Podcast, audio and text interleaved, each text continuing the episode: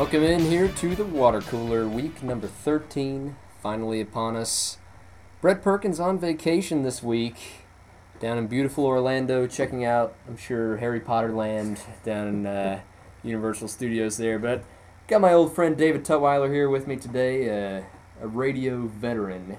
It's uh, good to be on the show. It's not every show that you get to be listening one week and... Uh, co-host the next. So. Yeah, you're like the thirteenth man, basically, or the twelfth man, or whatever. You know, whatever you, you decide yeah. to do. It's a, it's a unique experience, but I'm, I'm happy to be here. Well, I just hope you don't screw it up, so maybe we'll let you come back at some point. But. Well, well, you uh, you pulled me in off one of my worst weeks in Pick ten, so... Well, I mean, seven three is not too bad. It's no nine and one, which some people on the Pick ten did last week. All right, right? Go ahead and rub it in. That's yeah, right. Well, uh... I don't, I don't know if you heard our Pick ten last week when I had my other roommates on there, oh, yeah. but uh, I, I'm sure you did better than uh, my roommate Nick. Yeah, that was... Uh, did you hear his reasoning? That was that was a little pathetic, uh, I'm not going to lie, but I, I let it pass. I didn't say anything, no uh, threatening emails or uh, That's good. Uh, laughing texts, so I don't know the guy. I guess I'd have to meet him first, but yeah, that was a, that was a little embarrassing to even listen to. Well, I mean, uh, you know, we saw how that...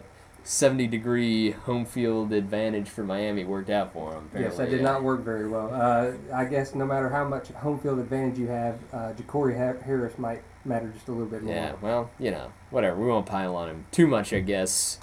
Speaking of piling on, national media this week has made it their mission to uh, come across the board that there's no way Auburn is going to win the Iron Bowl this Friday. Uh, The game opening up in Vegas this week, Alabama a four-point favorite in this one. Normally uh, you get about three points for being the home team. So I, I guess a virtual toss-up uh, if they were to meet on a neutral field. But certainly Auburn not getting a whole lot of respect from most people in the national media. You seem to have a pretty different opinion on this game, though. Well, let, let's. I'll give you a background first. Uh, I guess it would be easy for myself to classify... me as an Alabama fan, uh, both sides, uh, my side of the family, all Alabama fans, and uh, my wife's side of the family, all Alabama fans, and, and that's nice and all, but I, I would like to be objective, and and I believe that the people in Las Vegas, as good as they are, have overrated Alabama just a little bit. I actually don't think that the game will be within seventeen points. I think Auburn kills Alabama. Yeah, man, you, when you first told me that the other day, I, I had a hard time believing it. And now that you've said it for a few times, I'm starting to think, yeah, that, that sounds pretty good to me. But uh, I don't know, let's go through some of the, some of the factors here in this game. Let's All right. start off with Alabama's offense against the Auburn defense. Auburn's defense has been kind of a weakness for them this year. But Alabama's bread and butter, kind of the rushing game, uh, Trent Richardson, Mark Ingram, those are, that's that's what Nick Saban likes to lean on, and Auburn's been pretty decent at stopping that kind of rushing attack this year. That's right, but uh, Auburn has had trouble in the first half uh, stopping offenses, and I think that trend could continue uh, in the Iron Bowl. Alabama very explosive on offense. They have the weapons uh, at key positions in running back and wide receiver. They have a quarterback who tends to make good decisions but holds on to the ball too long, which can cause uh, for some turnovers. And Auburn is a defense that has uh, thrived on turn- turnovers all year long. Uh, I-, I think Alabama does keep it close in the first half. They've got the key, but in the end, Alabama's offensive play call ends up killing themselves. They have the two best running backs, in arguably in the nation, and they line up in five wide forty percent of their snaps. Yeah, they kill themselves. Well, uh, a lot of has been said this week that Alabama will try to run a ball control type of offense to keep the ball out of Cam Newton's hands, and I, th- I think if they try to take that strategy with those running backs, they might have some success with that. But if you're trying to exploit Auburn's weaknesses on defense, then you probably want to go through the air. Auburn's secondary has been very weak this year, especially on uh, short screen type passes. You mentioned McElroy likes to hold on to the ball a little bit, but if they can get rid of the ball quickly, make some of those screen passes, uh, I think that would be very effective against Auburn's defense. And make no mistake in this one, a lot of Auburn fans, we talked about this last week, don't give Greg McElroy very much respect, but I think he's going to play very well in this game, and I think he's going to get a lot of yards in this game. Just Auburn's secondary is just not capable of stopping his pretty decent decision-making combined with Julio Jones and Marquise Mays. That's right, and that's uh, also assuming if, if you get the screen game working early, that opens up the downfield uh, passing lanes. And, and they do have a couple of receivers who, who are explosive. You've got Marquise Mays, who's underrated. He's got uh, tons of speed and, and can beat you deep. You've got Julio, who's hard to bring down. It takes two to three. But Auburn still has a core in the front seven that is formidable late in the game. I mean, Nick Fairley is arguably one of the highest draft status jumps in the entire uh, S E C, maybe even in the entire league. Uh, you're going to have to stop the rush to get the ball out. So um, it'll be interesting to see. Yeah, well, a lot of talk about Nick Fairley after the Georgia game being a dirty player. No question that Auburn's defensive line is going to try to get pressure to relieve uh, some of the stress on that secondary. Do you think Nick Fairley and the other defensive linemen kind of have more of a watchful eye on them from a referee's perspective now with uh, that reputation?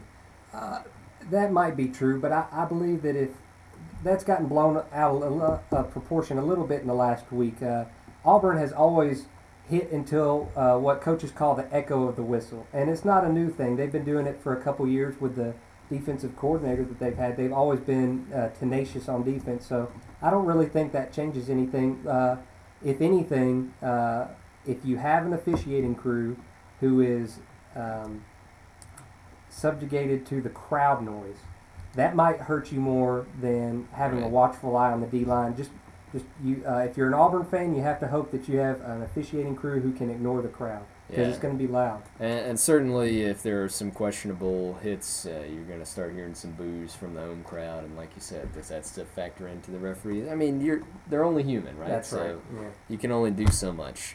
Well, let, let's talk about uh, the other side of the coin here. Right. Cam Newton, the Auburn offense, all indications Cam Newton will play on Friday. Uh, really nothing new coming out so far this week, which has been great for me. I've actually been able to get some actual work done in my life. Oh, so yeah. It's been nice. But uh, Saban has uh, closed down his practices this week, even more so than usual. Uh, a lot of people wondering if he has some magical defensive answer to be able to stop the Auburn offense and Cam Newton. I mean, in my opinion, it just seems like with the weapons that Auburn has, no matter what you try to do, there's still a way for Auburn to exploit a weakness then. I believe that's true. Uh, we talked at the beginning of the year before the... the season even started, and the one thing that I brought up about Auburn is the diversity of an offensive attack. Uh, most teams are power running, or they run a speed option, or like Florida, they're they're built about speed. Auburn has so many different ways to beat you. They can uh, they can run a speed jet with a wide receiver on the corner, or Cam Newton can run it down your throat, or just when you are are prepared for the run and you've got it shut down, it's a play action over your head, and you've got three wide receivers who are wide open. So as much as Nick Saban loves to pressure quarterbacks, uh, it also leaves the middle open for a running lane, and Cam Newton will take that and exploit it every single time. So he's got his hands full. Yeah, the rushing game, always very important to what Auburn tries to do on offense. Uh, five consecutive S E C games now they've rushed for over three hundred yards. I mean, that's just unreal.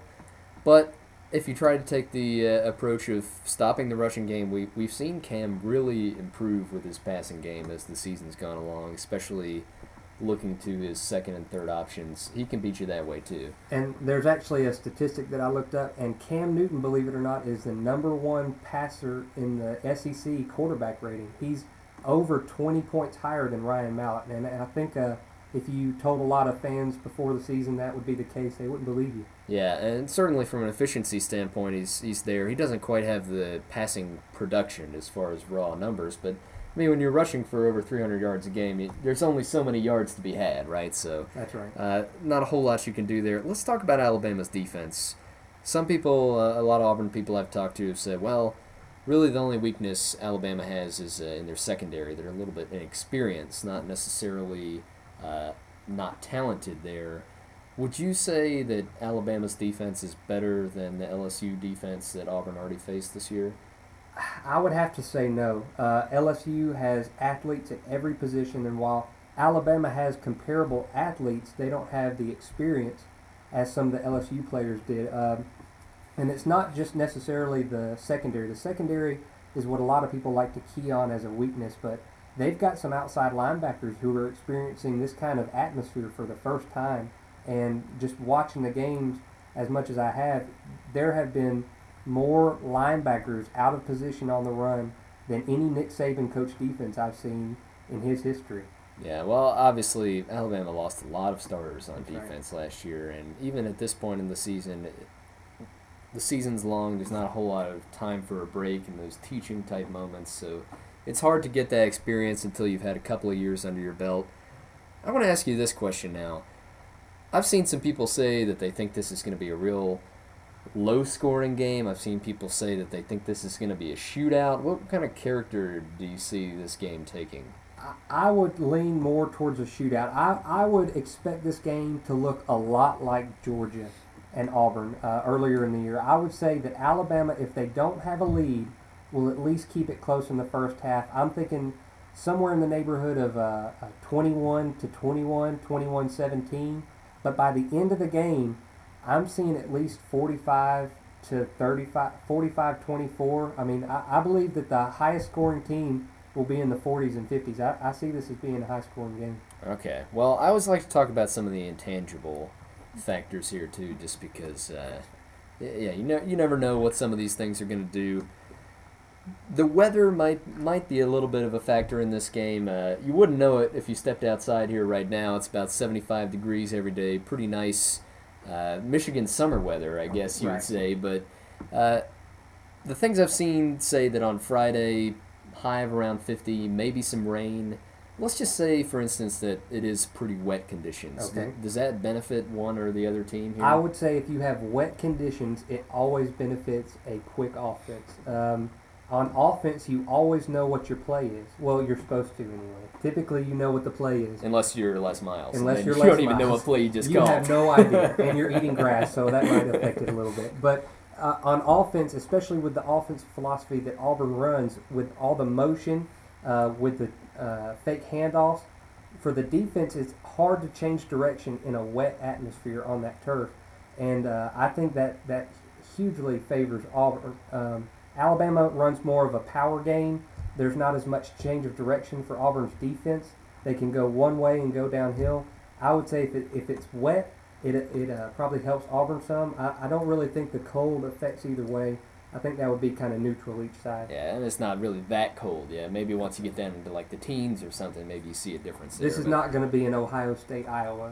Right, so, uh, and the things I've seen say that maybe a thirty percent chance of showers or something, so probably not a like downpour conditions, but, but maybe, both, maybe just a little wet. Both feel. teams will, will prepare for it, I, right. can, I can guarantee that. All right, let's talk about crowd noise. You mentioned that a little bit. Uh, one of the things I mentioned last week on the show that I'm a little nervous about is the fact that Auburn's road games this year have not really been in tough venues. You play at Mississippi State, they got their cowbells, but... Pretty annoying. It's annoying more than anything else, right. And then up at Kentucky, uh, the fans there very quiet for most of the game, and then Ole Miss uh, astoundingly quiet. I, I don't think those people even deserve to be called fans, really. Maybe observers or something. They were awful. I, I think what's happened with Ole Miss is that they're confused. I mean, they don't know. a black bear. Yeah, they really? don't know what their mascot is. yeah, we kept uh, kept looking out for the black bear while we were there, but they, they didn't have one ready. I guess. I'm so confused. I, don't know. I, I was hoping I'd see Admiral Akbar walking around, but I didn't see him either. He's so. in a galaxy far, far away. So. Yeah, fighting uh, fighting Darth Vader, I guess. Yeah, but I so when you take all that into account, Auburn really has not been in a very hostile atmosphere this year, and and the coaches have said this week that. Uh, They've been practicing with crowd noise in the indoor practice facility and stuff, but do you think that makes a big difference in this game that Auburn has not faced an atmosphere like that thus far? It could possibly affect them early. There is, there are ways you can practice for noise somewhat. You can practice for loud noises, not being able to hear the calls from the sideline, but you cannot account for uh, uh, a fellow you and I both know, Gerard Powers, who's now playing as a cornerback in the Colt. The first game he got to step on the field for Auburn was against L S U at L S U. And he told us that his helmet literally rattled when he stepped on the field. There's no way you can replicate that in practice. No. Now, uh, what effect that might have, I'm not sure, but I do believe as the game goes on, you can adapt to that. Yeah, well, certainly, like like you said, in Gerard's case, for younger players, I think right. it has much more of an impact. Uh, Auburn's team, pretty heavily senior-laden. Alabama, most of their key positions, they have people who have been there before, so probably uh, not a huge factor in terms of inexperience in this game. Now, there is uh, one other factor that might actually be counterproductive to Alabama. You do have a lot of young players, and watching their games early, they have had issues getting plays in on the defensive side. So if you have tons of crowd noise, that actually might hurt Alabama instead of helping. That's true. I mean, the defense does have to deal with that as well. Okay. So, but you would think uh, probably at this point in the season they've dealt with that in other games you, at home. Yes, so they're, right. they're probably prepared for that. One thing that's been mentioned on some of the message boards that I read, uh, nineteen eighty-nine in Auburn for the Iron Bowl was uh, probably the biggest Iron Bowl in Auburn fans' eyes. First time that Alabama came to Jordan-Hare Stadium. Uh, probably the loudest the stadium's ever been. Basically a game that there was no way that Auburn could lose. And I've seen some people make that comparison this year, saying that this year is like Alabama's nineteen eighty-nine Iron Bowl. And I've had a little bit of trouble reconciling that. I mean, do you, you see that anyway in this? Is there, is this the kind of game that there's just no way Alabama can lose? I, I don't believe so. You've already heard my views on how I think the game will go, but even thinking in that mindset, Um, Alabama has a new addition onto the south end zone. I, that's the yeah. only comparison I can make. Uh, Alabama fans are one year away, uh, removed from winning the national championship. They've had a disappointing two losses. I know it sounds crazy that, that any team could be disappointed with the season Alabama's had, but they are truly disappointed. Now, they would be extremely excited, and it would make up for their season could they beat Auburn and keep them away from the national championship. But I don't know if that in itself is enough motivation for this to be the biggest game in Tuscaloosa. Yeah, well, I mean, like you said, two two losses is disappointing, but when uh, when the expectations were as high as they were, I guess the two losses are pretty disappointing. If so. if uh, if you're not undefeated, yeah, that, and that that's the problem. When you're on top, you have nowhere to go but down, basically. But well, I, I guess it's time now. I've been holding off on my prediction here. We already kind of know what your prediction is going to be. Uh, I don't know if I'm quite willing to go with a seventeen-point victory. I agree with you. I think it's going to be back and forth, pretty good bit of scoring in the first half, uh, maybe somewhere around that twenty-one, twenty-eight-point margin. Just looking at what Auburn's done in some of the other games, defense has struggled a little bit in the first half, like you mentioned. Takes them a little bit of time to settle down. But I kind of agree with you in the second half. I think maybe Auburn gets one or two key stops, be they uh, turnovers or three and out or something. The, Auburn always seems to find a way to do that, and I think that's going to be the difference in this game. I think other than that, Alabama's going to score pretty easily on Auburn's defense, but Auburn gets a couple of stops, and I, I think Auburn scores pretty easily on Alabama's defense too. So I, I say maybe maybe Auburn by uh, by ten in this game. All right, now I'll, I'll give you something to watch for. Um, third, third to fourth quarter, Alabama has had intense struggles swapping between their freshman kickers.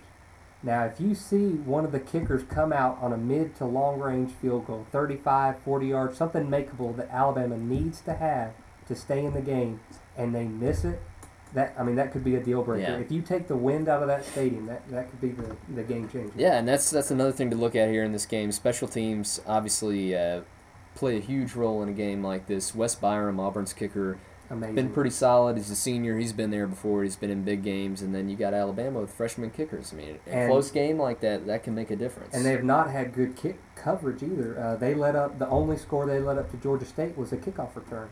And yeah. they, they've struggled all year. So they really need to be careful on special teams. That's the third factor that's often forgotten about in the game. Yeah, and Auburn, uh, their returners, Ontario McCaleb and Damon Washington, I mean, they've taken a couple back this year. They have the ability. So something to watch out for. A uh, lo- lot of things to watch out for in this game, but I hope you're right. I hope uh, hope Auburn takes a big win here. So. Yeah, we'll see. I, I just need to make sure that this recording doesn't reach any of my family's ears. Well, you're you're being objective, so right. nobody nobody can fault you too much there for that. And well, uh, you say that.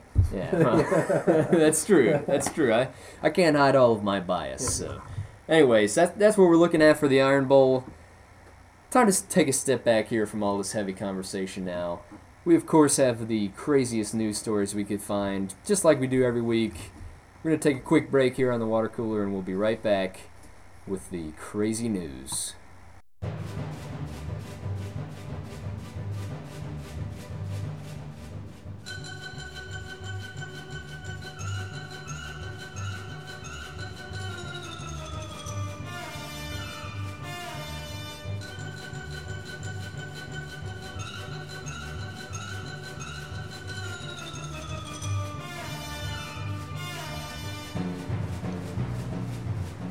We are back here on the water cooler.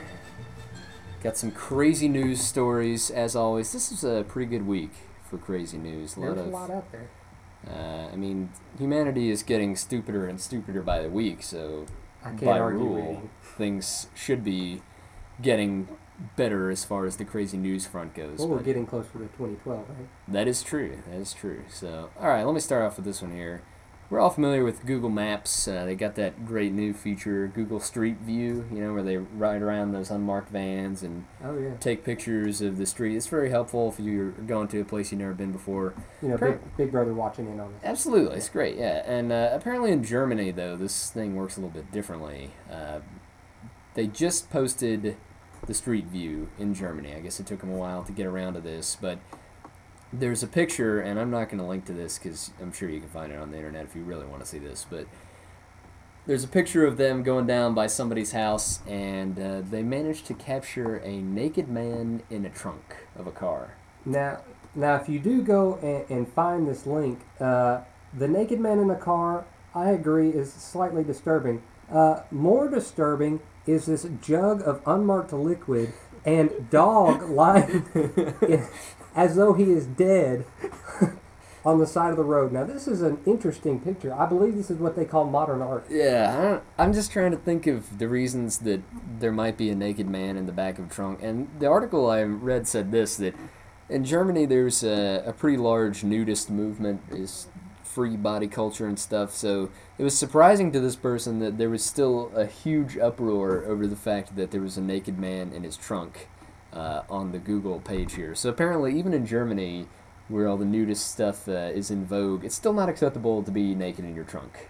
I, well, he's not even really in his trunk. Uh, if the trunk was closed, yeah, I think it would be okay for it's him true. to be naked. It's like in he's his trying trunk. to get out and maybe take a swig of that liquid, whatever that is. Just put himself out of his misery. I don't that know. Might be the most disturbing thing I've seen in a long time. Yeah, so I don't really know what to make of that. All right, that is that is strange news. Strange news. All right, what, what you got one here, right? Yeah, I I went ahead and I, I thought I'd contribute to the strange news. Um, a dance troupe from Florida caused a rush hour terror scare when they ditched their cars in the Lincoln Tunnel and tried to run to a T V appearance in New York City while wearing their camouflage costumes.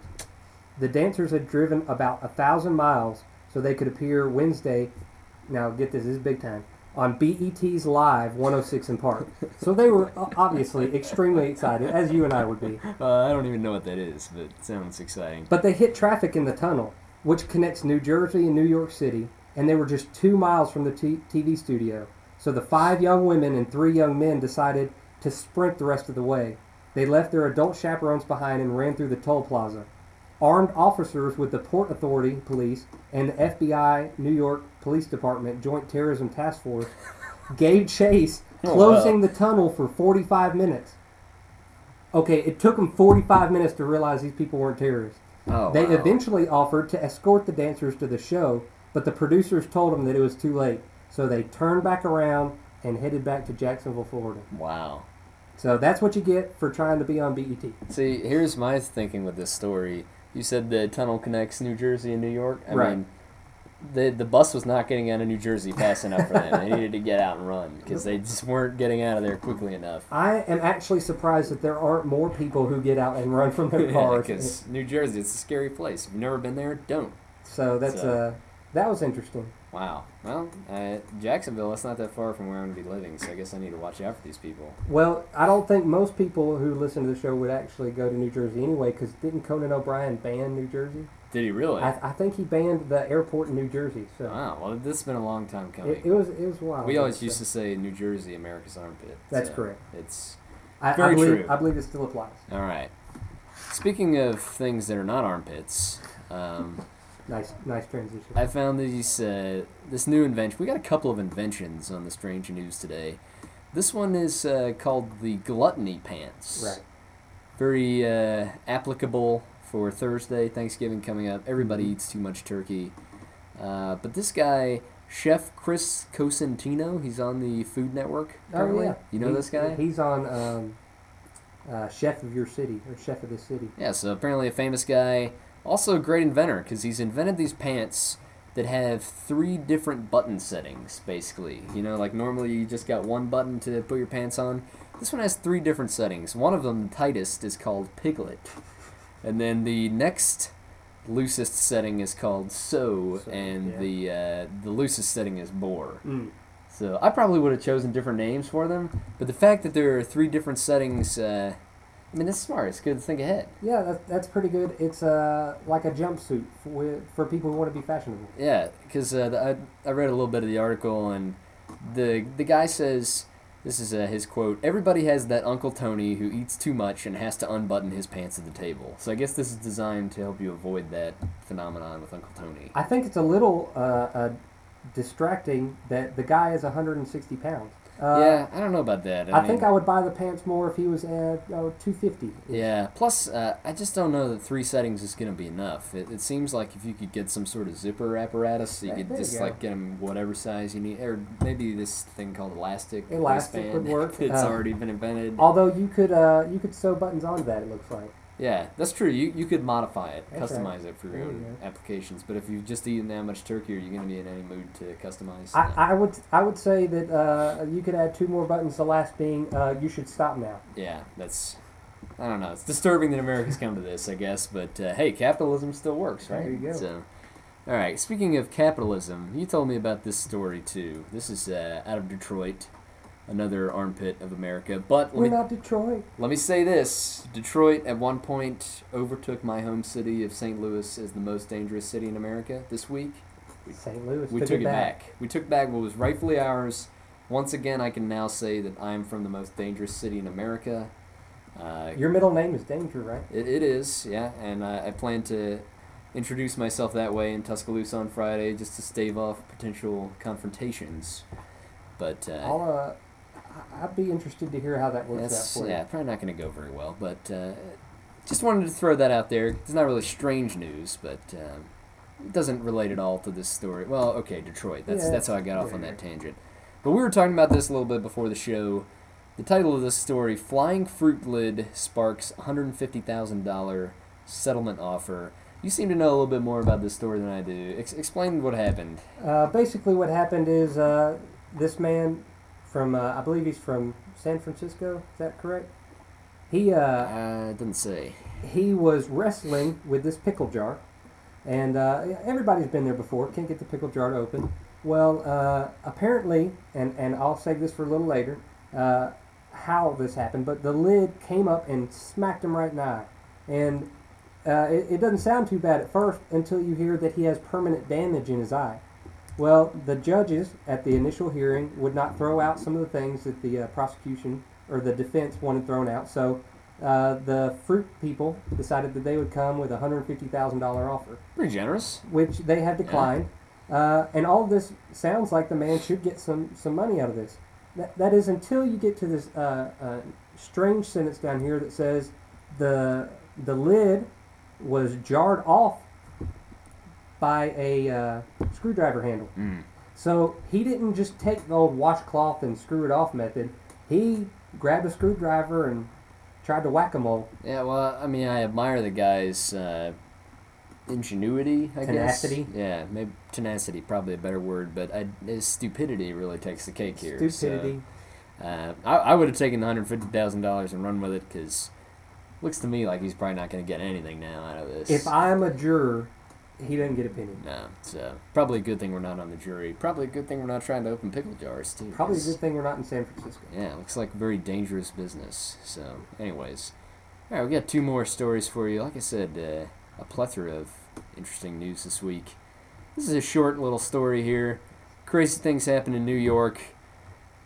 sometimes in Auburn I see these guys riding around on unicycles. There's a couple guys that do that, ride to class. It seems like a very inefficient way to travel. I, I believe you, uh, they're referred to as attention whores. Yeah, yeah. I, I don't know. Uh, you remember Stephen Haddock, right? Uh, that's exactly who yeah, I was referring he, to. He used actually. to ride a unicycle all the time, yes. probably because he was so short and it was the only way he'd get anywhere in any type of reasonable time frame. I, Otherwise, I his, agree with that. his legs would have to move very quickly. Yes. But aside from that, uh, this unicyclist... strange situation here. He's a trained acrobat, and he says that his rights were violated when he was ticketed for riding his unicycle on a New York City sidewalk. So you're thinking, okay, maybe maybe that's legit, but he was uh, ticketed by plainclothes officers who pulled him over on a Brooklyn sidewalk at three a.m. I believe that's the first ever heroin deal ever done on a unicycle. three a.m. riding a unicycle around New York, does something not seem strange to you about that? Uh, I thought, see, this is what confuses me. I thought that as soon as you mounted a unicycle, you had to sign away your rights as a U S citizen. This is ridiculous. I, I don't, nothing good happens after midnight, but certainly nothing good happens after midnight on a unicycle. Not a unicycle, no. So this guy, he's seeking three million dollars in damages because he says that the law of New York City only prohibits two- or three-wheeled devices from riding on sidewalks, not uh, unicycle, which by definition, one wheel. I say we, I say we invent a new occupation and become professional jurors, and we find these cases and we find a way to get on them. Because that guy, that's ah. that's crazy.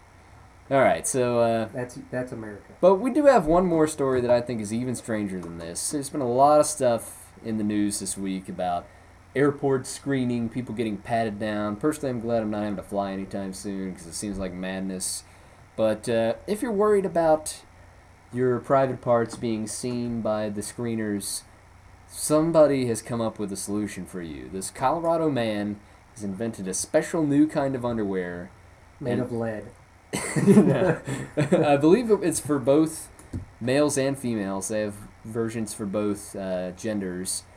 But it has a, a strategically strategically placed fig leaf over the sensitive area so that uh, basically whenever they look at you, it's just like biblical times. So it's the Adam and Eve approach. It is. And sometimes the best approach to invention is to look back at what's worked in the past, to keep it simple. And that's what this guy has done here, for sure. I mean, well, once again, during all kinds of crisis, amidst all turmoil in the country, people will find a way to profit. Yeah, and that's the American way, so... good job at being an American. I, I don't know if I'm going to buy one of these fig leaf underpants. I think it's it's worth a try. Sets, but... Uh, so oh, is, oh, hang on. Uh, oh no. Different story here. Well, same story, but a little misinformation. The men's design has the fig leaf, and the one for women has clasped hands. The mix of tungsten and other metals do not set off metal detectors, although they do kill your body. Yeah, jeez. uh, so I, I hope this isn't going to be like a cat food and mercury, where it just comes out later that it's really bad for you. But yeah. Hey, the screeners couldn't see your privates. Okay, so I guess that's what matters. I guess it worked out all right. Even if your privates fall off three weeks later. Wow. Well, like we said, we promised a pretty good run of crazy news this week. I think we that's delivered. Crazy. A lot of craziness happening out in the wide world of insane people this week.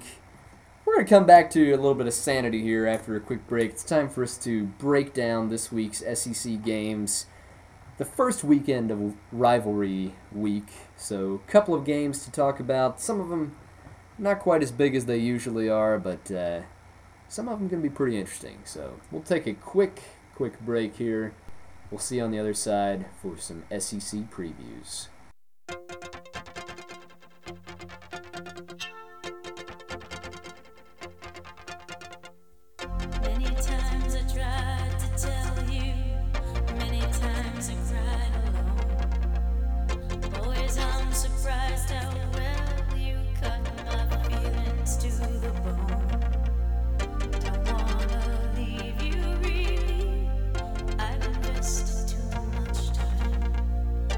Give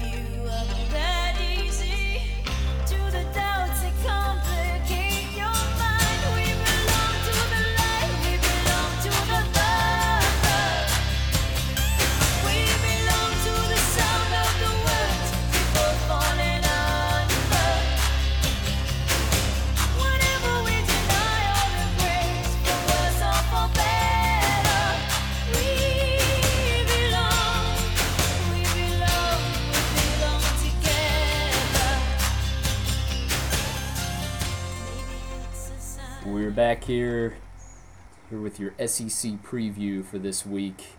Seems like there should be some better games this week, uh, just like the past two weeks. Really have not delivered like some of the other weeks this season. Just a lot of classic rivalry games where one of the two teams is just not what we're used to seeing. Yeah, well, one of those games that uh, definitely fits into that category. We'll jump right into it here. Kentucky playing at Tennessee. Of course, Tennessee just been on the ropes this year. Derek Dooley doing everything he can to keep that program alive. Uh, Tennessee did manage to get themselves an S E C victory over Ole Miss, so not really sure how much that counts for, but no. It's still a win. Uh, nice job, Tennessee. You now belong with everybody else in the S E C who yes. played Ole Miss. And uh, tied with Vanderbilt for wins now, so... Uh, Of course, Tennessee and, and Vandy, I believe. Uh, no, they played last week. That's yeah, right. T- that's Tennessee, right. Tennessee beat Vanderbilt uh, as expectedly. So I guess they have two wins in the S E C now. But uh, Kentucky, pretty impressive team in my opinion this year. Mike Hardline, probably the most underrated quarterback in the S E C. Uh, yeah, he he's a little erratic, but yes, uh, when he decides to play, he he has some uh, definite talent. And yeah. I like. I like what Joker Phillips has done with that team. They've got a, a lot of fight. Um, there's just really one key flaw in Kentucky's team this year, and it's that they don't turn the switch until they're down by at least seventeen. Right. I mean, it seems like and uh, at the beginning of the game, they're one team, and then when they're down seventeen, they just completely turn it around. They're a, a brand-new team. Yeah, we saw that uh, firsthand in the Auburn game. Uh, Mike Hardline and Randall Cobb, a dangerous combination. If Randall Cobb was playing at any other school, he'd probably be mentioned for the Heisman race Most at this definitely. point. Uh, it's kind of hurt by where he chose to play. You look at the other side of Tennessee, ever since Tyler Bray has moved into the starting quarterback position for them, they've really seen some improvement. But with a team like Tennessee, you have to think at this point in the season they're lacking depth, especially on the defensive side of the ball. It's been a long season, and... Uh, Like the Auburn team last year, there comes a point in these games where you just can't keep up anymore because you don't have that depth. I can agree, and, and it's surprising to even talk about uh, Kentucky and Tennessee and then talk about Kentucky with more depth. Uh, absolutely. It's, it's, it's yeah. absolutely surprising that we're at this point in the season and talking about that. Yeah, well, I don't think it's going out on too much of a limb here to predict a Kentucky win in this game. I think uh, Kentucky... probably wins this game by at least two touchdowns. That's my feeling. I've got Kentucky. I've got it a, a little bit of a closer game. Uh, Kentucky by ten, but I also have in here that uh, they will be down by seventeen at some point in the game. Then they'll turn it on, right? That's right. All right, let's uh, let's move on to the other Tennessee school here. Let's go ahead and talk about them. Wake Forest and Vanderbilt, both teams two and nine. Vandy uh, did manage to beat Ole Miss, get themselves an S E C win this year. I don't really know that much about Wake Forest, but if I had to choose this game, I'd probably take the S E C team. I, I agree. Uh, Wake Forest has been a, a little up and down this year. They've had a couple of wins. They played really close with a Duke team where uh, early in the year, if you remember, right before Alabama played them, it was you know fifty-two to fifty-six, something like that. It was a very high-scoring game. Um, Wake Forest is always up and down, and you know what, I, I really should go with them, but I just, I, I kind of feel sorry for Vandy. So I went ahead and gave Vandy a sympathy win. I think I think Vandy will win by four. Yeah, you, you got to, the laws of probability say that Vandy wins some games at some point, right? The laws so. of probability, Vandy fans who are, who might be the smartest fans in the S E C will tell you, stop when you get to Vandy. So. One of the great ironies of life, I guess. Yeah. Let's talk about a game that should be a, a pretty good one. L S U playing at Arkansas. Both of these teams, surprisingly, in my mind at least, uh, struggled this past week. But I still think this is going to be a great matchup. I, I think it'll be pretty good. Uh, L S U has been, uh, I would say, the more consistent of the two this year uh, with their play. You kind of know what to expect from them. Arkansas has had a, a symptom of playing to their opponent's strength, I believe. They they play to the level of their opponents. If if they're playing a weak team and a Mississippi State who's, who's actually had a pretty good season, but uh, they were expected to dominate. They play a close game. But if they play in Alabama, who at that point was undefeated, uh, they play them very tightly as well. So it might just be a, a case where they just play to the level of their opponents. So yeah, de- definitely some good individual matchups to look at in this game. And the one that interests me most, and probably most everyone else, Ryan Mallett versus uh, the L S U secondary, Patrick Peterson. I, and those wide receivers that Arkansas has too. Greg Childs obviously out for the season, but uh, they got quite a stable of wide receivers ready to step up.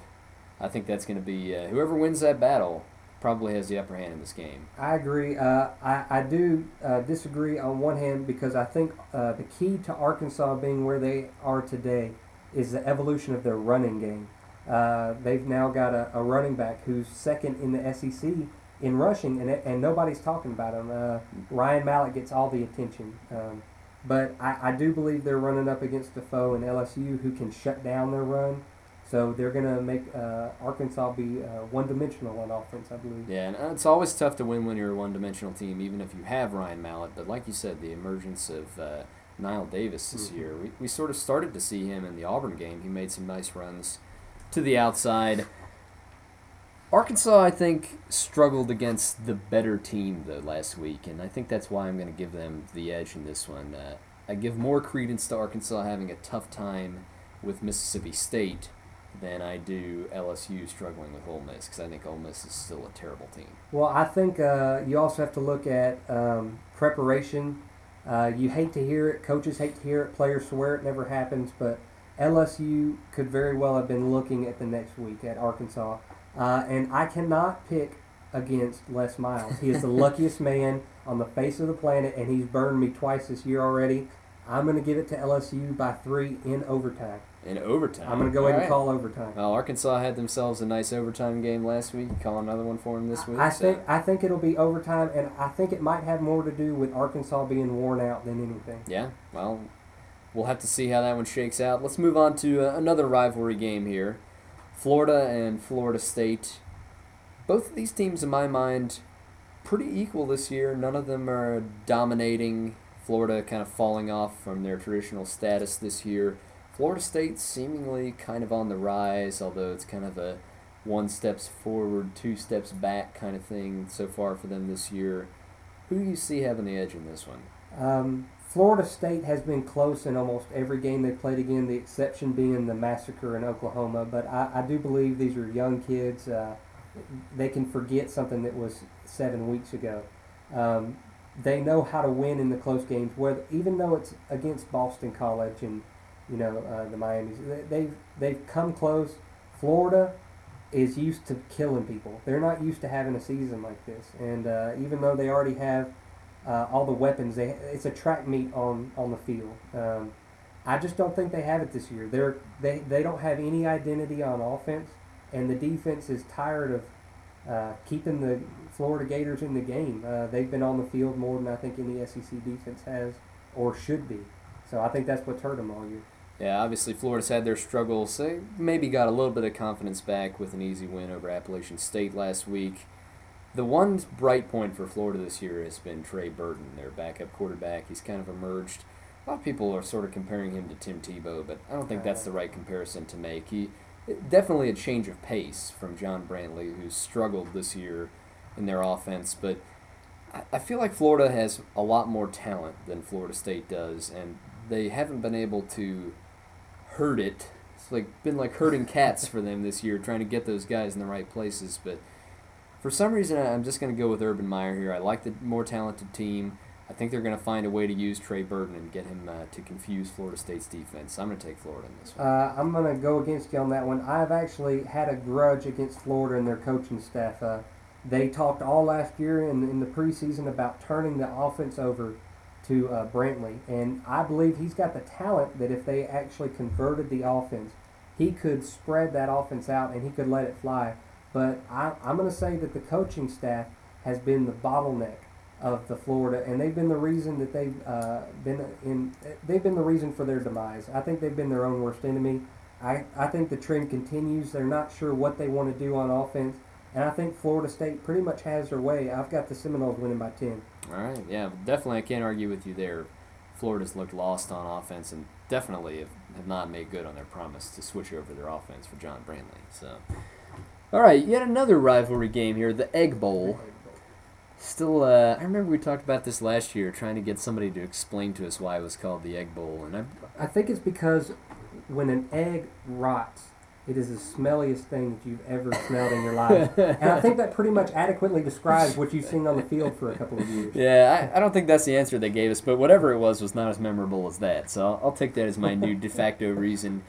Last year, Mississippi State throttled Ole Miss in Starkville. This year, the game's in Oxford. But uh, one thing that probably won't be in Oxford is a winning football team uh, going by the name Ole Miss, because I think Mississippi State's going to have their way in this game. I, I believe the curse of the Black Bear lives on. Uh, I don't think there's an S E C team out there who couldn't beat Ole Miss right now. I believe if you took Florida Atlantic into the S E C, they could probably have a shot. Um, and, and I really... And I'll, this is kind of going off topic just a little bit, but I, I do believe that Ole Miss is going to struggle in the next couple of years. They brought in um, the quarterback from Oregon for one year. What do you do with your offense now? You have completely converted a pro-style offense to this spread running gun. What do you do next year? And didn't even get them bowl eligible you, either. You haven't gotten bowl eligible. The, the master plan has ultimately failed and fallen on your face, and somebody's going to pay the... the price for that. If it's not the coach this year, it'll be the program for the next two or three years. Yeah, well, Houston Nutt, he has a history of sort of sliding out when things get rough, so we'll have to see if he tries to do that again here. I think he was about one year too late. Yeah, well, he, he seems to have pretty bad timing, but uh, he still manages to slime his way out somewhere. The one thing I can say about Mississippi State is uh, their quarterback, Chris Ralph, he needs to make some better decisions. We I watched agree. watched some of their game last week, uh, had some wide-open guys, didn't make the right passes, overthrew some of the passes.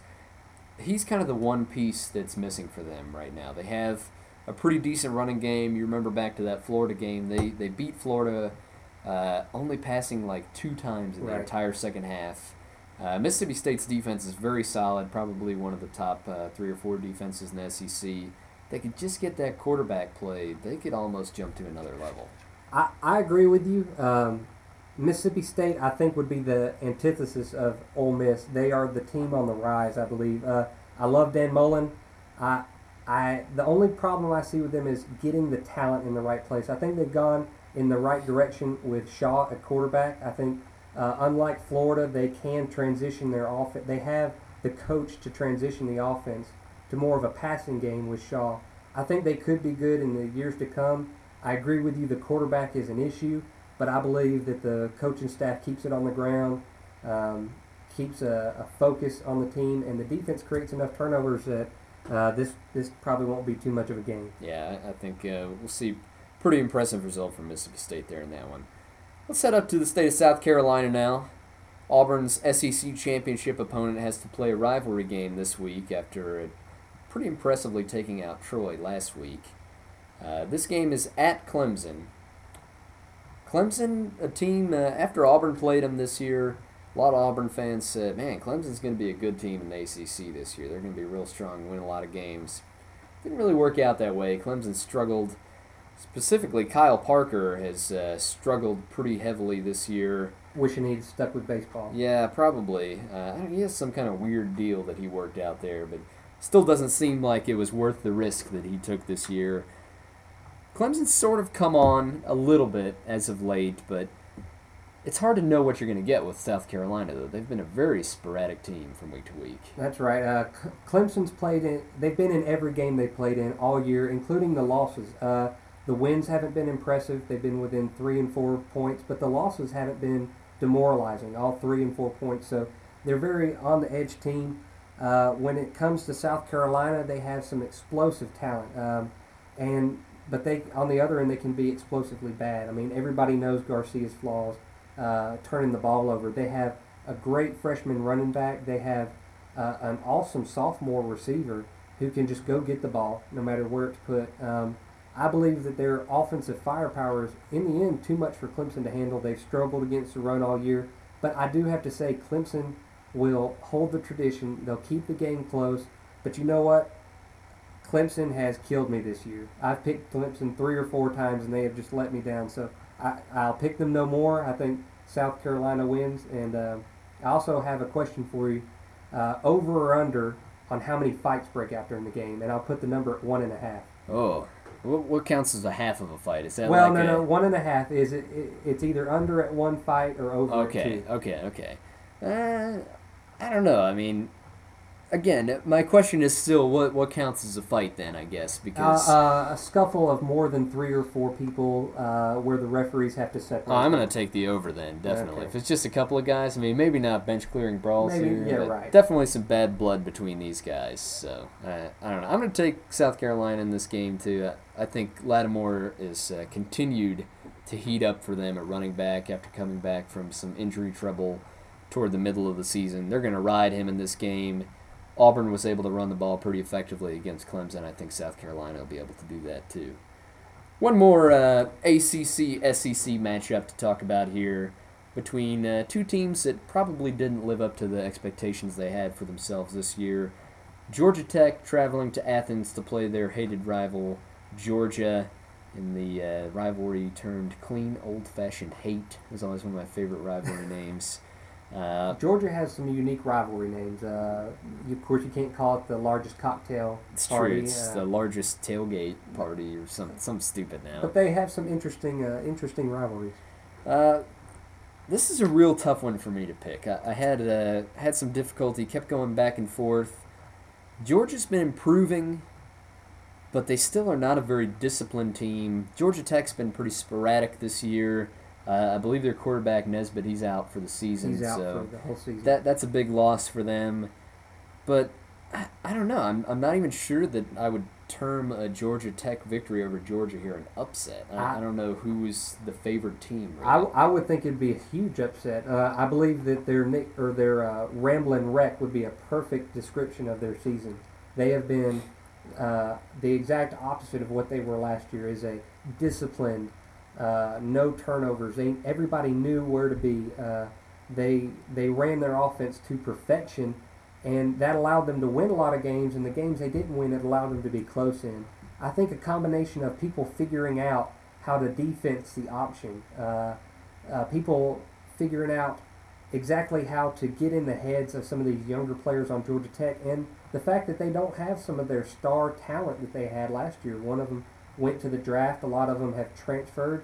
Uh, I just I, I don't see it being a close game. I, I believe Georgia, uh, being a tough physical S E C defense, uh, can prepare for this. They've seen the option, not necessarily in the form that Georgia Tech runs it, but a lot of teams now are running the spread option, and I believe it's helped defenses prepare for it, and I think Georgia could really run this game up. Uh, The one problem with an option is that if you go three and out a couple of times, you can be down twenty-one nothing really quick. Yeah.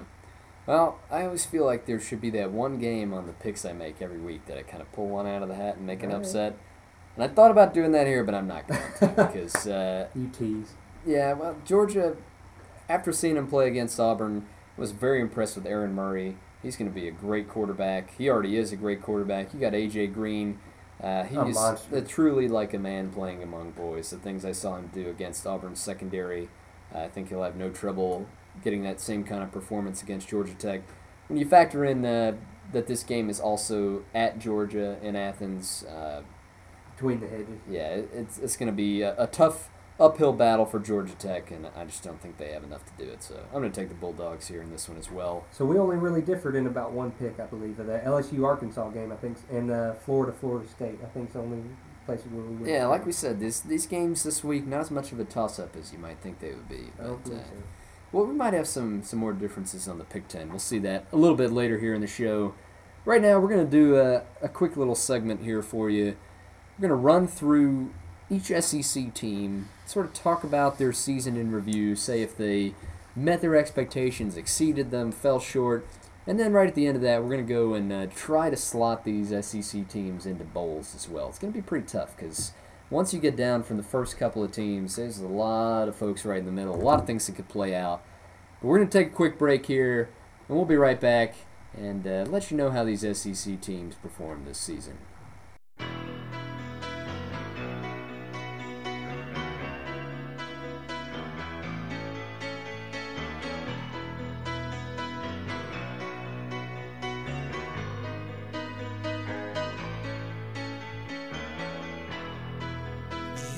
Small town girl living in a lonely world. Took the midnight train going anywhere. Just a city boy, born and raised in South Detroit.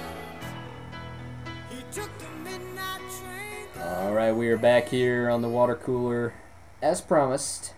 I'm gonna run through the entire S E C here in about ten minutes. There you go. And, that, that should uh, be plenty of time. And talk about how everybody's done uh, through this season. A lot of expectations. Kind of before the season started, we never would have anticipated this shift in S E C power from the East to the West. But that's really been the story of the season so far overall. With that said, let's start in the East. Maybe we'll go through uh, alphabetically here. That's probably the best way to do it. Let's start with Georgia, a team that... Uh, Uh, I think it'd be fair to say had pretty high expectations to begin the season. So we're going alphabetically. Yeah, right? Well, we're going alphabetically, except uh, F's going to be after, after okay, G. And that'll A. work. All right. Georgia, I, w- I would say, uh, um, looking back on the season, if you're a realistic Georgia fan, you can take the record that they have. You, you want them to beat Georgia Tech and round out their record, make it six and six. But with a freshman quarterback, with some of the key injuries they've had, A J Green being out for four games, realistically, six and six is not a bad year, but I don't believe there are too many realistic Georgia fans. And if I'm Mark Richt, I might truly be afraid for my job. Uh, a mediocre season at best. They they have found some real gems there in the state of Georgia.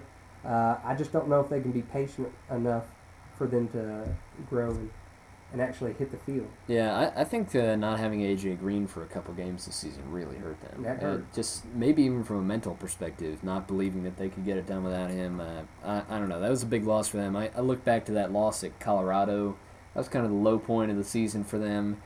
Definitely lower than their expectations were to start this season. Like you said, you could probably make a case that this is a pretty reasonable outcome, but if they lose to Georgia Tech, I think Mark Richt's job might seriously be in jeopardy. I, I believe so, and and you hear all the time about how great of a coach he is, and really, is he? I mean, he's a I, I, he's a great guy.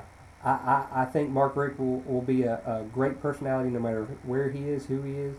Um, but is he a really great coach? Yeah, he had some success early, but I've said this a couple times on this show. I look back to that two thousand seven Auburn-Georgia game uh, at Georgia, the famous Soulja Boy game. I don't oh, know yeah. if you remember yeah, that. I remember. That, that kind of seems like a turning point in their program. Right? Or even the Alabama blackout, yeah. where they, they were very excited about that game. And yeah, that, that's out. that's probably even a, a better representation just of the continual degradation of discipline, it seems like, in that program. And so. it, it's a it's an unfortunate event when you use hype instead of discipline. Right.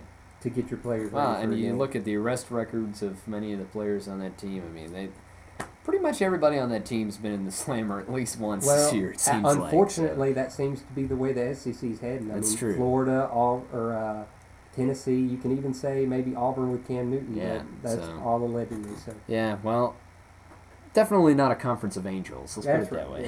that way. They're football players. All right, let's go back to what should have been the start of the alphabet. Let's talk about Florida. Okay, there we go. Uh, Myself, I thought Florida was going to have another very good year. I, I thought they were just going to reload, switch it over to the, the Brantley-style offense. I, I believed the hype. I thought maybe two losses at most. I thought Florida would drill Alabama. Boy, was I wrong. I, I think you can use Florida as a good example. Uh, you could also use Alabama, maybe Ohio State.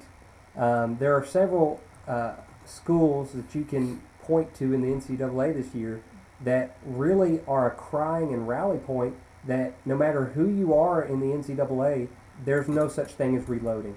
Right. The with the way the scholarship restrictions have, have come into play, some of the um, restrictions in recruiting, uh, there is no such thing unless you don't play anybody all year. Not calling any names, Boise State and T C U, but unless, if if you are in a conference that has real opponents, there's no such thing as reloading, and some of these uh, perennial powerhouses are finding that out the hard way. Yeah, well, I, I would like to say that uh, definitely Florida, a disappointment for everybody, but surprisingly, a lot of the Florida fans I talked to at my internship this summer down in Florida they kind of saw the writing on the wall. When I talked to them, I was like, you guys are just reloading. You'll be fine this year. And they, was, they were very worried. They didn't think that they were going to have a very good season. Turns out they must have known something I didn't. I guess so. Uh, maybe to those fans, the team right about where they thought they would be. But I think overall, Florida definitely a disappointment this year. Yeah, we know the two-quarterback system has some issues, and definitely the four-quarterback si- system definitely has some issues. Let's talk about Kentucky next. Uh, from my predictions, I'd say Kentucky exceeded their expectations this year. I would say they did pretty well. Uh, they definitely showed they had a fight in them. Uh, I think that Joker Phillips is going to have some success where he's at. Uh, they're just right there on that peak. Uh, they, they can either... Uh, make that turn and become a, a, a, a contender in the East every year, or you know they could just stay Kentucky for a while. We're, that's yet to be seen, but I would say this year uh, probably a success for Kentucky. Yeah, and I, th- I don't think a whole lot was expected out of Joker Phillips in his first year. He's uh, stayed close in all the big games and won a couple games that maybe they, they wouldn't have won normally. So impressive continuation there of uh, Rich Brooks' legacy that he's put in place there. Let's move on now to uh, South Carolina. Had to think about that. I, I did have to think. I don't want to make another uh, alphabet mistake. And my, my mom, the English teacher, would be very upset with me then. So South Carolina, a team that probably right about at their expectations this year. They really thought they were going to have a good season, and they have by all accounts. I would say other than the, the inconsistency, uh, South Carolina... Uh, very excited about this year. Of course, they've got the Auburn game coming up. Uh, that'll determine a lot of people's outlook on the rest of the season. Of course, you know, fans' uh, mindset or what have you done for me lately? What right, what have you done right. this game? But I would say, uh, for the most part, with who they had at quarterback, uh, you're ecstatic to be eight and three and go into the, the conference championship game or the S E C championship game. So, uh, South Carolina had a great year. Yeah, well, I mean, the the thought was that if South Carolina couldn't win the East this year when all the other teams were down, that they would never do it. Right. So they managed to do that, impressively beat Florida last week. So we'll see them in a couple weeks in Atlanta. Let's talk about Tennessee now. Pretty low expectations for them at the beginning of the season. Everybody knew Derek Dooley had a, a pretty massive rebuilding job. My normal co-host, Brett, he predicted that they would go winless in the S E C. He wasn't too far off. Pretty close. But I, I don't know. I mean, two S E C wins, maybe you exceeded expectations, but in my mind, they're right about where I thought they would be. Probably where they thought they would be. I, I just urge Tennessee fans to give Dooley some time. I, I think he, he has the possibility of being a really uh, classy coach. He he has the possibility of, of doing some things at Tennessee that they haven't seen since maybe the Philip Fulmer era. But if they get too impatient and they make snap judgments, and they could get rid of a real bad coach. And uh, just always remember uh, who else is out there. So yeah, there's really not a whole lot of other good options out there that will come. That's right. I mean, Peyton Manning is not coming to coach your football team. Yeah, so. And we saw that with Tennessee last year. They had a lot of big names on their list, and a lot of big names turned them down. So yeah. You got to stick with what you got. I agree. I think Derek Dooley's a real good fit for them. And given some time, I think he can make a nice impact there. And then, of course, Vanderbilt... Right about where they always are, so... They have an excuse this year. I mean, your your head coach leaves uh, with no time to spare in the season. It was just a, a tumultuous start. They they showed a little bit of promise beating Ole Miss until we found out that everybody beats Ole Miss. uh, so, I, I think one and seven in the conference, two and nine, anybody has to be disappointed. But I believe this is about um, exam time for most people in Vanderbilt, so I don't think a lot of people care. Uh, so... Yeah, so Vandy, eh, business as usual for them. At least we got to hear some fun stories from their head coach at okay. media days. Commodore so. is by far the most creepy mascot in the entire S E C. So. Yeah, definitely, by far. Uh, other than Admiral Akbar, if they would have chosen that, that would have been great. But, that's true. You know, whatever. The Black Bear. Sure, that's intimidating once they get it. Yeah, once they get one. Let's uh, jump over to the West now. A lot of these teams had much better fortunes this year. Again, I will attempt to go alphabetically here. Hopefully I won't make any mistakes. uh, the three A teams had to move on to the second letter here, but I think I got this right. We'll start off with Alabama. That's right. Uh, we mentioned before expectations uh, through the roof for Alabama this year. Two losses, disappointing, but definitely not a terrible season in the vein of Auburn's two thousand eight or anything like that. That's right. I, I think... Uh... A lot of Alabama fans disappointed. Uh, no repeat national championship. Uh, but once again, you know, you can't reload. But for the talent they had and some of the youth they had in key positions, Uh, the defense still trying to mold together. I would say a, a pretty successful season at nine and two overall, five and two in the conference. Uh, had an upsetting loss at South Carolina that not a lot of Alabama fans uh, expected to come, but really uh, Alabama's season could still be made upsetting Auburn. I don't really think that'll happen, but you know, maybe a loss to Auburn and a good bowl win would uh, get Alabama, you know, on the up track for the next year. Yeah, I, almost. Uh, I kind of feel like you can't make a determination for Alabama's season right now, at least in the minds of most, most Alabama fans. I think they'll tell you at this point it'll be a good season if they win on Friday, and it'll be a bad season if they lose on Friday. Well, so. no, no doubt, nine and four would be a disappointing season, but then again, if they go ten and three, maybe lose the Iron Bowl. Yeah. If they if they win a decent. against a decent oppo- uh, opponent in a January bowl game, a lot of Alabama fans will forget the Iron Bowl. Yeah, so we'll talk about how some of those bowls might shake out here in a minute. Let's talk about Arkansas here. Uh, again, a team that was kind of difficult to slot earlier this year. We knew Ryan Mallett was a great player. We knew Arkansas had some concerns on defense. But with the record as it stands now, I'd say Arkansas maybe exceeded their expectations just a little bit. I, I would say so, especially considering Ryan Mallett shrunk a half an inch during the season. I know that was uh, very concerning uh, to a lot of Arkansas fans. But uh, I believe uh, they established a running game. Um, their coach has established again that he might be one of the best offensive coordinators uh, in the entire country. He's got a, a great scheme there at Arkansas. They've upset a couple people, but Uh, really just never could get over the hump in some of the, the bigger opponents that they were playing. They just couldn't put it together when they needed it. Uh, slightly disappointing for Arkansas uh, being so far down in their division, but you know, overall record at nine and two, I, I I'd say it's a that's a fairly decent game. Yeah, definitely still have a chance to be uh, number two in the S E C West. That's a possibility for them if they can beat L S U, uh, and if Alabama loses to Auburn.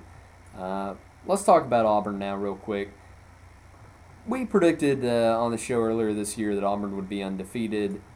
I wasn't necessarily sure that I believed that or not. When I was talking to you, I, I kind of thought maybe two losses would be reasonable. Right. But I, I, I think you have to say any Auburn fan would tell you that this season has far exceeded their expectations. And even Cam Newton has exceeded my expectations. On and off the field. I mean, he's just brought a lot of attention to Auburn. He sure has. I mean, he's brought a lot of attention. Uh, we were pretty excited about getting Cam Newton, but I, I remember when I found out Cam Newton was coming to Auburn, I was at the Outback Bowl, and I, I kind of heard about it, and I was like, ah, that'd be good. We kind of have a weakness at quarterback. Maybe he can come in and do something.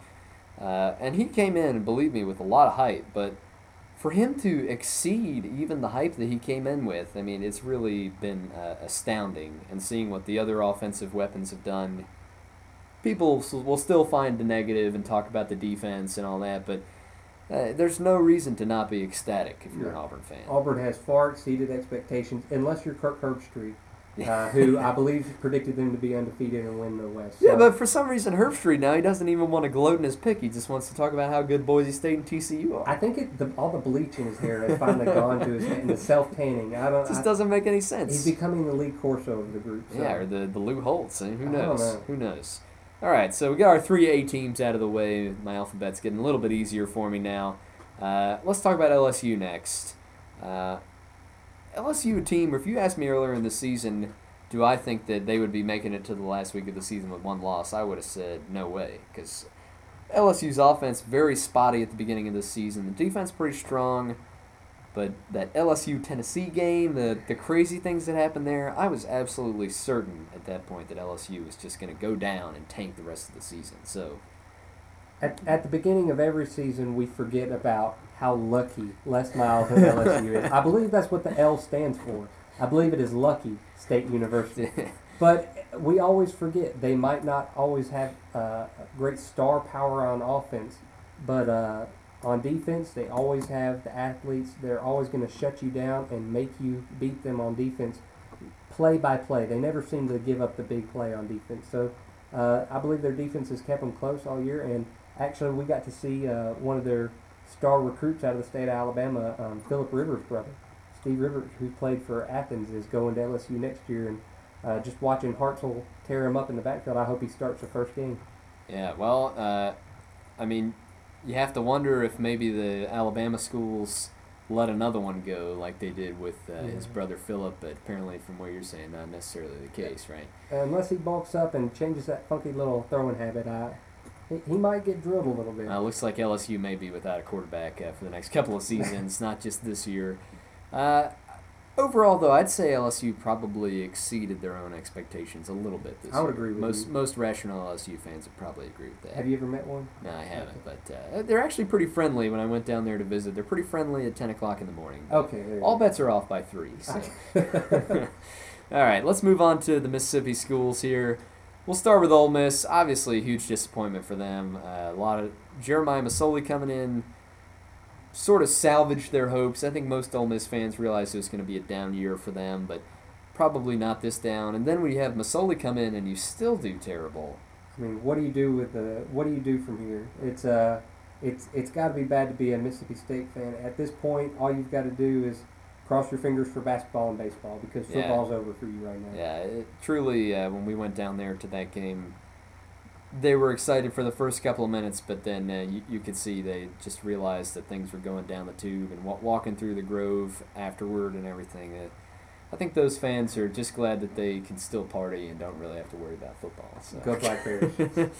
And Mississippi State, of course, at seven and four overall, definitely exceeding expectations. Maybe not Dan Mullen's expectations or Mississippi State fans' expectations, but uh, the broader college football world probably would not have guessed that Mississippi State would do this well. I would say the Bulldogs ha- have done very well, um, especially considering the ugliness of their uniforms. Um, but the only thing with Mississippi State is is you look at the seven and four in the win column, but you just have to come back to the three and four in the conference. They they just yeah. had hope that maybe they could be seven and four, but four and three in the conference. Uh, The conference play is what's killed them, and until they can start beating some of their own foes, I think you're going to see a lot of disappointed Mississippi State fans. Yeah, and a couple of really close games for them this year in the conference. That Auburn game almost went the other way.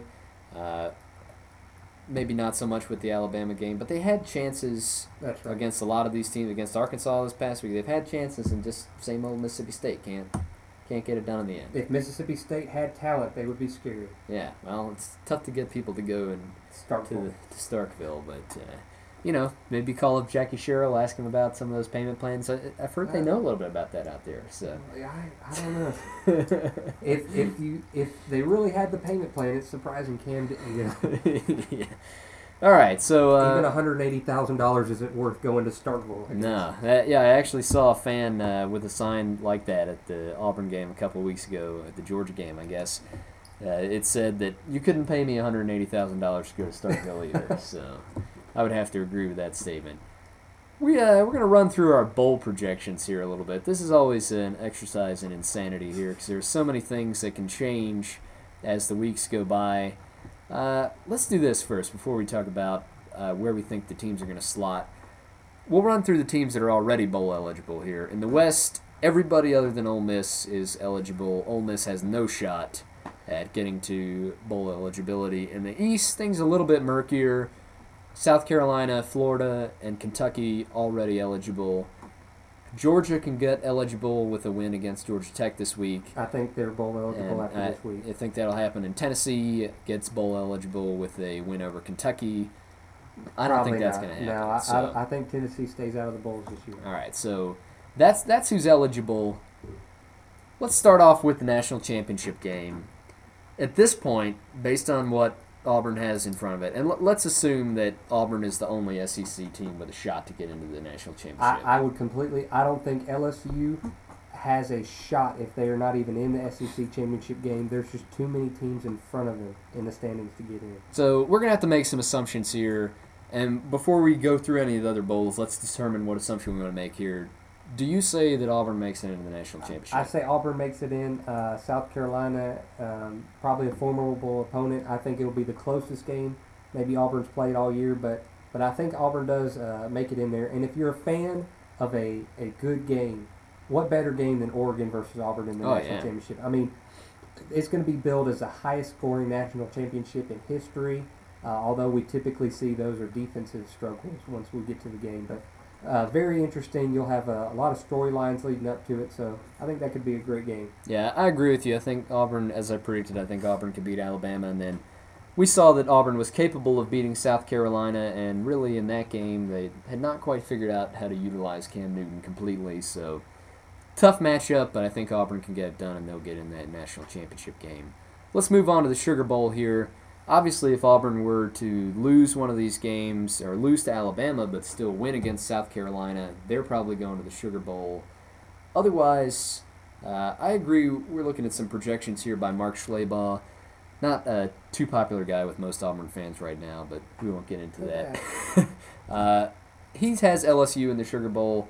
I, I probably agree with that if Auburn goes to the national championship. I, I can see that, um, and, and I think the matchup with T C U is a great matchup. You've got uh, uh, T C U finally with a chance to prove themselves against a big boy and uh, not play a Boise State again. That would be the worst possible scenario. And I, I really think with L S U's defense – Uh, and T C U's offense, you're looking at a at a very good game right there, and uh, uh, it's a put up or shut up time for T C U, the yeah. Horned Frogs. Absolutely, I think every everybody, regardless of who you root for, if you're an S E C fan, you would probably be rooting for L S U in that game, just so people would stop talking about these mid majors. If if they were up by fifty in the third, I would pray that they would just keep throwing the ball because yeah. I just want to see one of these teams get obliterated. Absolutely, I agree. Uh, Well, the Orange Bowl, not necessarily an S E C tie-in. One thing I would like to mention with that, let's say Auburn beats Alabama and loses to South Carolina in the S E C championship. At that point, South Carolina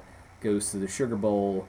Auburn probably ends up in the Orange Bowl. I would agree with at that. that point. Maybe even if Auburn loses to Alabama and South Carolina, they end up in the Orange Bowl. That's a little bit murkier. That, that would be a little bit of a stretch, but it, it is a possibility. So that you might be looking at that. If things play out like we think they will, no S E C teams end up in any of the other B C S bowls because uh, there there is a limit of uh, two teams per conference That's in right. the B C S bowls. Although so. I would say one out of S E C conference game, the Rose Bowl, Uh, Wisconsin versus Boise State would probably be the most interesting game I would see. I would tune into that and watch it beginning to end because Wisconsin would their just smash you in the mouth mentality against a very finesse and what a lot of people think is a, a rinky-dink Boise State team who likes to throw in a lot of trick stuff and gets by on trick plays. I I'll be very intrigued to see how that would yeah, match up. some some great potential B C S matchups. Uh, unfortunately, the Big East still gets to send somebody, so somebody's going to have to watch a game with Pitt in it, probably. That's, that's but, just sad. You know, we can only do so much. So that's what we're looking at for the B C S Bowls. Now, uh, correct me if I'm wrong, but I think the next S E C slot after the B C S Bowls is the Capital One Bowl. I believe that is, it's a January bowl game. That's right. It's right. the next January game. So Schlabach has uh, Alabama slotting into the Capital One Bowl. If L S U goes to Sugar Bowl and Auburn goes to the national championship, I would agree with that. I think Alabama probably ends up at the Capital One Bowl. I would almost say regardless. Yeah, so uh, probably pretty decent slotting in there because remember that the East teams can't hold the candle to what right. the West teams have done. That's so you, you sort of have to, to throw some of that out there. So you got the Capital One Bowl with Alabama probably in there. Next on the lineup, kind of tied, I guess, is uh, the Cotton Bowl and the Outback Bowl. I would, yes, and I would. Traditionally, the Cotton Bowl takes a team from the West, right. and Outback takes a team from the East. Although, as we saw last year with Auburn, they can flip flop. Doesn't always happen, but I would expect them to do that this year. Schlabach says uh, Arkansas will go to the Cotton, and South Carolina will go to the Outback. That seems pretty reasonable to me to see it so. see it shaken out that way. And some great matchups again. I mean, you've got Alabama against Michigan State, two running-oriented uh, offenses uh, with great defenses to back up. You've got um, Oklahoma versus Arkansas in the Cotton Bowl, which would be uh, uh, another great matchup. So just good matchups all around. And once we get down to that, uh, probably next on the list, I guess, would be the Chick-fil-A Bowl. Yeah. Um, Mississippi State slotted to go there right now. I think Mississippi State fans would be ecstatic Oh, yeah. to go to a game like that. Um, most of the other S E C teams probably not so much, but pretty reasonable. Usually a team right around eight and four right. ended up there in the Chick-fil-A Bowl. So, um, and against an, an N C State team who's been explosive at times uh, in the A C C. So once again, I mean, every one of these uh, the the T V networks are hoping that it falls just like this because oh, you've got absolutely. some great games. Probably a new bowl for the S E C this year is the Gator Bowl. They yes. traded the Gator for the Liberty Bowl, thank God, because uh, Liberty Bowl, nobody wanted to go to Shreveport, I guarantee you that. Gator Bowl probably right around the same status with Chick-fil-A Bowl. Uh, they have Florida projected to go there. That uh, probably makes sense. You got to throw another East team in yeah. at some point. So. And it's the Gator Bowl. Yeah, so uh, obviously you want to get a team like Florida who's real close to bring a huge crowd. Oh, yeah. Because these games are about tickets. You can't forget that. So Florida and Penn State, and Penn State historically travels well. Yeah. So, uh, I mean, great market. Uh, probably another great game that I would tune in to see. Penn State praying that it does not rain and become a mud bowl like what they played in last year against L S U. Yeah, well... Uh, and, and next, I guess, on the list would probably be the Music City Bowl, mm-hmm. I guess. And Schleybaugh has Tennessee slotted in for that. I don't agree with that because I don't think Tennessee's going to be eligible. I would say the more likely scenario is Mississippi State falls to the to the Music City Bowl and plays somebody like a North Carolina or Maryland. Yeah, and we got that. And then we also have the uh, the Compass Bowl. The used to be the Birmingham Bowl, right. I guess. It just got picked up.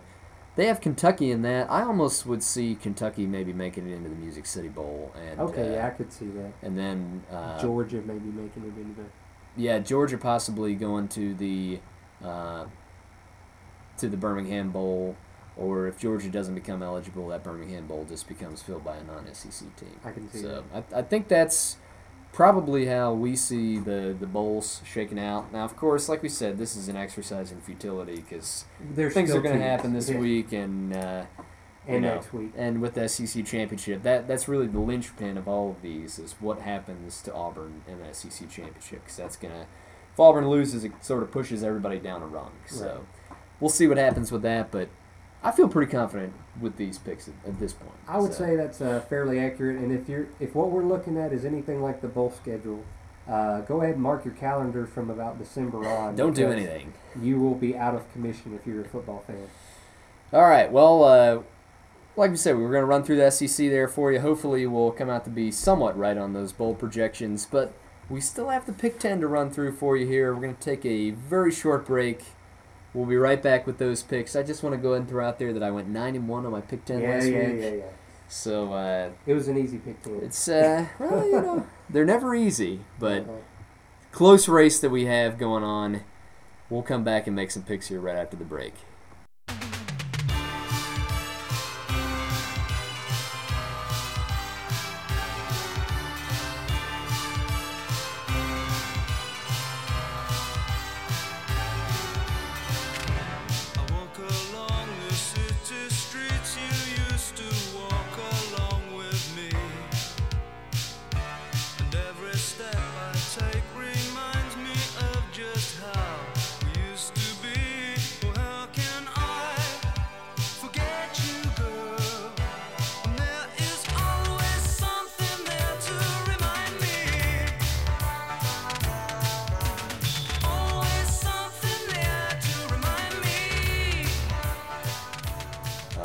Back in here. Time for the Pick ten. I guess we only have uh, two weeks of Pick ten left. Yeah. So in total, Pick twenty. That's it. I see you uh, making your quick gut decisions. Over uh, these are the, these are the S E C games that yeah. I already picked here. So right. everything else I have very sound reasoning, not uh, based on weather, temperatures, or people coming out to win a football game or whatever type of reasoning we may have had to listen to last week. Right. Uh, I'm pretty sure he was getting that from some kind of bookie or something. I don't yeah. know. I don't know. He didn't do so hot, so maybe he was trying to throw us off the scent. I don't know. But uh, anyways, we uh, we actually had five games from the S E C on the Pick ten this week. Just not a lot of other great games throughout college football, so we'll uh, recap our picks on those here for you. We're split on the L S U Arkansas game. David's going to take L S U. I'm going to take Arkansas. We're split on the Florida-Florida State game. I'm going to take the S E C with Florida. David's going to take Florida State. We're both going to take Georgia over Georgia Tech. Both going to take Mississippi State over Ole Miss. And we're both going to take South Carolina over Clemson. So that's the S E C action we got in the Pick ten this week. Let's move out to the Pac ten, not to be confused with the Pick ten. A lot of people have been looking forward to this game, saying that this is probably the final test for Oregon. You disagree. Arizona traveling to Eugene this week to play at Autzen Stadium.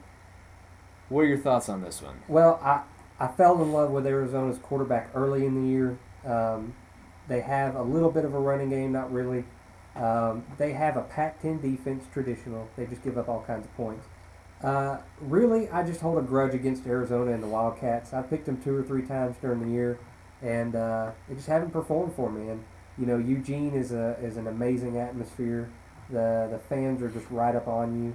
Oregon in their uh, hurry up offense. I, I just I really think they might have overlooked Cal. Uh, they weren't really paying attention. I, I think they make they make a show against Arizona uh, in their last real game. I mean, they don't play a conference uh, championship, so. Uh, I think they, they make a show for the B C S uh, in this game right here. I think Oregon wins big.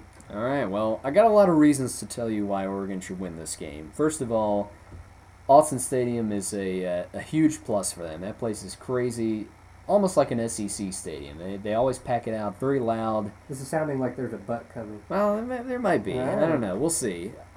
Oregon uh, obviously has basically scored at will this year except for Cal. Maybe Cal sort of laid a blueprint of what to do on defense. Maybe, like you said, Oregon just sort of overlooked them.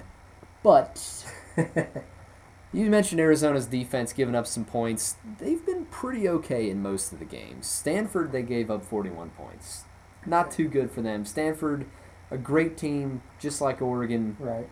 Sort of different style. Stanford more of a in-your-face, smash-mouth team. Kind of like Iowa when they let up thirty-five, I believe. Right, yeah. Oregon more of a speed team.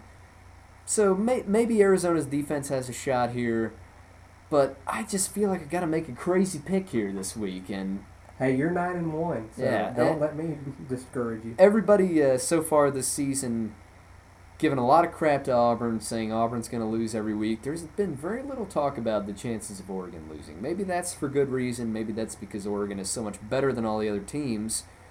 But maybe not. We saw Oregon play against Cal, basically escaping for their lives there because uh, Cal missed the field goal. I think Oregon's vulnerable just like every other team, and I think Arizona has a pretty decent shot to pull an upset here. So I'm, I'm going to go with the Wildcats. It's only uh, one game. If I miss it, it won't kill me. There so, you go. Uh, speaking of Oregon, last week were you not confused about who was who on the field? Cal brought out the all-yellow uniforms, and I was, and Oregon was in the plain whites. I was confused most of the game. Yeah, very confusing, just like the uh, Miami-Virginia Tech game oh, this yes, week. I, yes. did, I couldn't figure out what team was what. So. Stupid Nike getting in the way of yeah, sports. Maybe we see that happening in the Iron Bowl this week. Yeah. No. Probably not. Probably hell freezes over before that one happens. But, uh, all right, let's jump to the Big twelve here.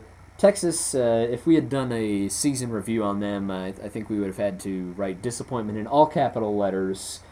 This week they get a chance to sort of salvage their season at home versus a Texas A and M team that has been pretty hot ever since they switched quarterbacks. That's right. Uh, I think Texas has been all horns down this year. uh, Big Bevo has just kind of sat in the sideline and munched the grass. I don't know. That's uh, they have been extremely disappointing. Of course, the loss to U C L A uh, being the real uh, key game that you can point to where they their season just collapsed. Uh, Once again, another offense in transition, uh, another team struggling without having a running quarterback. Uh, they've got a, a sophomore who's an extremely accurate passer, has a strong arm, but the offense really isn't designed for him. Uh, and I don't think they can pull it together until next year. Texas A and M has looked very good. Uh, even though they've had some close games on the road this year, I just think Texas A and M does enough to pull this out. It'll probably be a I'm going to predict a sloppy game. There will be uh, several turnovers, but in the end, I just believe the Aggies have enough to pull it out. All right, well, we saw the Aggies pull off a, a pretty impressive victory over Nebraska last week. Uh, a lot has been made over Nebraska's struggles now with Bo Pelini getting called out by his chancellor and Taylor Martinez sort of quitting the team, but not really. So uh, Nebraska obviously in some upheaval there, but the thing I worry about with Texas A and M is with an emotional win like that at home, then you got to go to your biggest rival at Texas. Do you still have enough to be able to pull off a win there? And then when you have Texas, a team that's basically been uh, stepped on in the face with cleats, that's the best way to describe probably their mood right now. They're angry. Mac Brown is angry. I just don't want to bet against this Texas team this week. That's fair enough. So, I mean, your arguments are solid. It's just uh, it's going to be an interesting pick ten with all these uh, these differences. One of us might do pretty well, and one of us one of us is going to do terrible. Yeah. So Uh, so yeah, I'm going to take the Longhorns there in that one.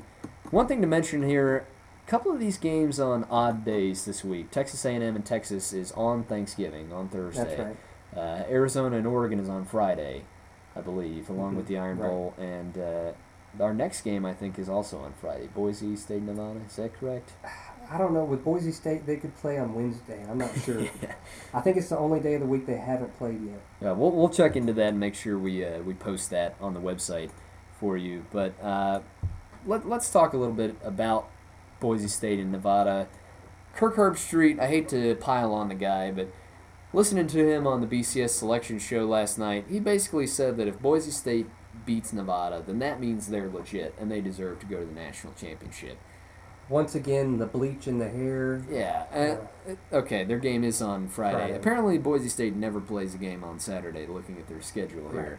Uh, maybe that's the key to success. Play nobody and don't play on Saturdays. There but uh, I, I'm just... I don't know if Herbstreit hears himself. I mean, Nevada, not exactly a powerhouse of college football. Granted, they're a good team. They invented the pistol offense.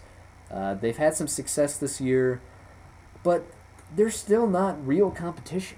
And not only that, um, Boise State has beaten Nevada in the last three years by an average of thirty-two points a game. Yeah. Uh, Nevada has shown no real uh, game plan in stopping them. In fact, they game plan for everyone else and end up just laying an egg against Boise State. I, I cannot see Nevada putting up a fight.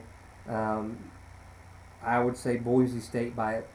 I'll go with the average and go by thirty-two. I mean, it's not even close. The Nevada Wolfpack have a rinky-dink little offense. Fresno State almost upset, upset them. Boise State will do much of the same, uh, starting out running the ball down their throats. And, of course, that uh, Kellen Moore with the play-action pass is just deadly. So uh, Nevada gets whooped and Boise State beats them by a lot. Yeah, I agree. I think Boise State rolls in this one, and unfortunately the love fest will continue. Uh, strength of schedule not important in college football anymore. Just, anything uh, we've learned this year. We all all we can hope for as S E C fans is that Boise State keeps winning and faces uh, the buzzsaw that will be Wisconsin Badgers. Indeed. Yeah, I have to uh, email my boss from this summer, Wisconsin grad, uh, say, look, you better get your boys ready to take care of this mid-major disease that we have going on out there. For about a so. week, I'll sit there and chant Badger, Badger, yeah, Badger. Yeah, exactly. So we'll, we'll do what we have to do on that one. Unfortunately, Boise State will roll in that game. Let's go to uh, the game they call uh, Bedlam. Oklahoma at Oklahoma State this year. Doesn't even make sense. Uh, I don't know why they call it that. Oklahoma, a strange place. Yeah, sure. We we can both agree on that one. The thing with Oklahoma State that jumps out at me, they really don't have any meaningful wins. They've had a pretty decent season uh, record-wise, right. but if, if you look at who they've played, there's just not a team on there that really jumps out at you that you're like, wow, I'm really impressed that they beat that team. That's right, and they've, they've put up tons of points in every game they've played, um, but that's typical of an Oklahoma State team that we've begun to know. Um, They've beaten teams like Kansas, Washington State, Troy. Uh, they beat Texas A and M, but it was close. It was a three-point victory. Um, they rolled over Texas Tech. Um, they the one game they lost was to Nebraska, but they still put up forty-one points. This is just a, a high-scoring offense who seems to be uh, uh, clicking on all cylinders coming in this Oklahoma game. Yeah, and Oklahoma, a team that... not exactly great this year either. They were at number one at one point this year, but I think pretty much everybody knew that that was not really deserved. They were kind of a placeholder. Struggled against Utah State, uh, struggled against Cincinnati. They've they've had some uh, some issues against Oklahoma. They uh, uh, they've come out a little bit, blowing out Baylor last week, so they might be heading on the right path. Yeah, well, I, I think Landry Jones is going to have a pretty big day for Oklahoma. Oklahoma State's defense worries me a little bit. They've gotten into some of these shootouts. Oklahoma still has a pretty elite defense. I think they can slow down some of what Oklahoma State's going to try to do. So I'm going to go with the Sooners on this one. Okay, well, I think for uh, either the third or fourth pick, I'm actually going to pick against you. I'm going to take the I'm going to take the Cowboys or the uh, the Okie State. Uh, I just think that they've got too many weapons on offense. They've got a uh, um, They've got uh, Kendall Hunter, their uh, running back. They've got a wide receiver who's all everything. And it seems that they have the same model quarterback. every single year that they come out here. They've got a quarterback with a, a strong arm. He's a fairly accurate passer, and he can run. So I think the same guy might have been there for about eight years now. And uh, I'm looking at Oklahoma's defense, and you said they are pretty elite, and but they are giving up twenty-four points to Baylor. Uh, they gave up thirty-three points to Texas A and M, uh, twenty or thirty-six points to Missouri. So while they are uh, uh, an elite defense to some of these teams who rely more on the running game, maybe Florida State and Air Force, I think when a team decides to air it out, they can give up some points, so so I'm going to have to go with uh, Okie State on that. Well, they're elite within the context of the Big twelve. There you we'll go. We'll give them that. There you so. go. All right. All right, we got one more game, uh, kind of a consolation bowl, if you will, for these teams that really have not lived up to their lofty year-by-year expectations. Notre Dame, all kinds of problems on and off the field. U S C, surprisingly, not that many problems off the field, but uh, definitely some problems on the field. We haven't heard about Kiffin since postseason. Yeah, preseason. So uh, yeah, that's, it's that's very odd. strange. I guess uh, maybe U S C, the one place that was able to corral him somehow. I, I don't well, know. nobody cares. They're not going to a bowl. Yeah, so who knows what's going on with, with these teams? But one thing we might end up seeing in this game: a battle of the backups. That's true. Uh, U S C had uh, Matt Barkley go down. He's probably out for the entire season. Uh, Notre Dame had their quarterback go down three or four weeks ago. I mean, they've been playing with a backup for a while now. Yeah, well, the when you throw the backups into the equation, you, you end up with Tommy Rees playing for Notre Dame, but you have a guy named Mitch Mustain stepping in for U S C, so if that's the case, I, I think I would definitely favor U S C over Notre Dame. I also picked U S C, but I picked them more for uh, their running game. U S C, much more adept to running the football, uh, much more powerful when they run. Uh, they can pick up tons of yards, and they have big play threats in the backfield. Notre Dame, of course, with uh, Chip Kelly, is uh, built around the pass. Everything is very reliant on spreading people out and getting uh, short, quick, accurate uh, and good decisions from their quarterback, and I just think you might be asking too much with that U S C defense, uh, who hasn't been spectacular throughout the year, but they've been able to hold their own. Um, I would say U S C fairly comf- comfortable over Notre Dame, uh, maybe seventeen points, but it's another case where I say give the coach some time. I think Chip Kelly really has a, a good fire about him. He, he loves the game of football. He knows the game of football. Uh, give him a little time to get his players in there, and you could see Notre Dame make a little bit of a turn. Yeah, obviously Notre Dame's had a lot of things to struggle with this year, but I think with a little bit of time, Brian Kelly's probably the right guy for them. So we'll uh, we'll see see what happens with that one. I'm going to take U S C as well. I think they probably pick up an easy victory for here. Notre Dame probably should just uh, pack it up at this point and start getting ready for next season. So common refrain for them the past couple of years, unfortunately, but uh, it is what it is for the Irish. Let's run through the Pick ten here real quick, see if I can uh, go through all these games without messing them up. Once again, with the S E C action, David's going to take L S U. In I'll overtime. take in, in overtime, right. I'll take Arkansas. Uh, I'm going to take Florida. David's going to take Florida State in that game. We're both going to take Georgia over Georgia Tech. Both going to take Mississippi State over Ole Miss. We're both going to take South Carolina over Clemson. And then things start to get interesting. David's going to take the favorite with Oregon at home. Probably a really smart decision. I'm going to call an upset here and take Arizona. Maybe just out of... You could be a genius. Just out of hoping that Auburn might get to play Boise State in the national championship. Who knows? Uh, for the Thursday night game, David's going to take Texas A and M. I'm going to take a reeling Texas team at home. Probably another stupid decision. We're both going to take Boise State in a rout of Nevada. We split again in the Bedlam rivalry. I'm going to take visiting Oklahoma. David's going to take Oklahoma State. And we're both going to take the U S C Trojans over Notre Dame. That's all the time we got here on the Water Cooler this week. Thanks for joining me today, David. It's been a good time. Been a lot of fun. Anytime. We'll have to uh, get, get you back on at some point here to do another show. The good thing is when you uh, whip me on the Pick ten this, this week, we won't I have to talk about it next week. I can't week, say so. anything. Text messages don't speak as loudly. That's right. Maybe we can get you to record a message or there something, and we'll we'll put that on the I would thing. be more than happy if I ended up whipping you in Pick ten. All right. Well, thanks for listening to The Water Cooler. We'll be right back uh, again next week to recap the Iron Bowl, start previewing that S E C championship game for you. As always, The Water Cooler, your source for Auburn football, the S E C, and everything you need to know about college football. We'll see you next week.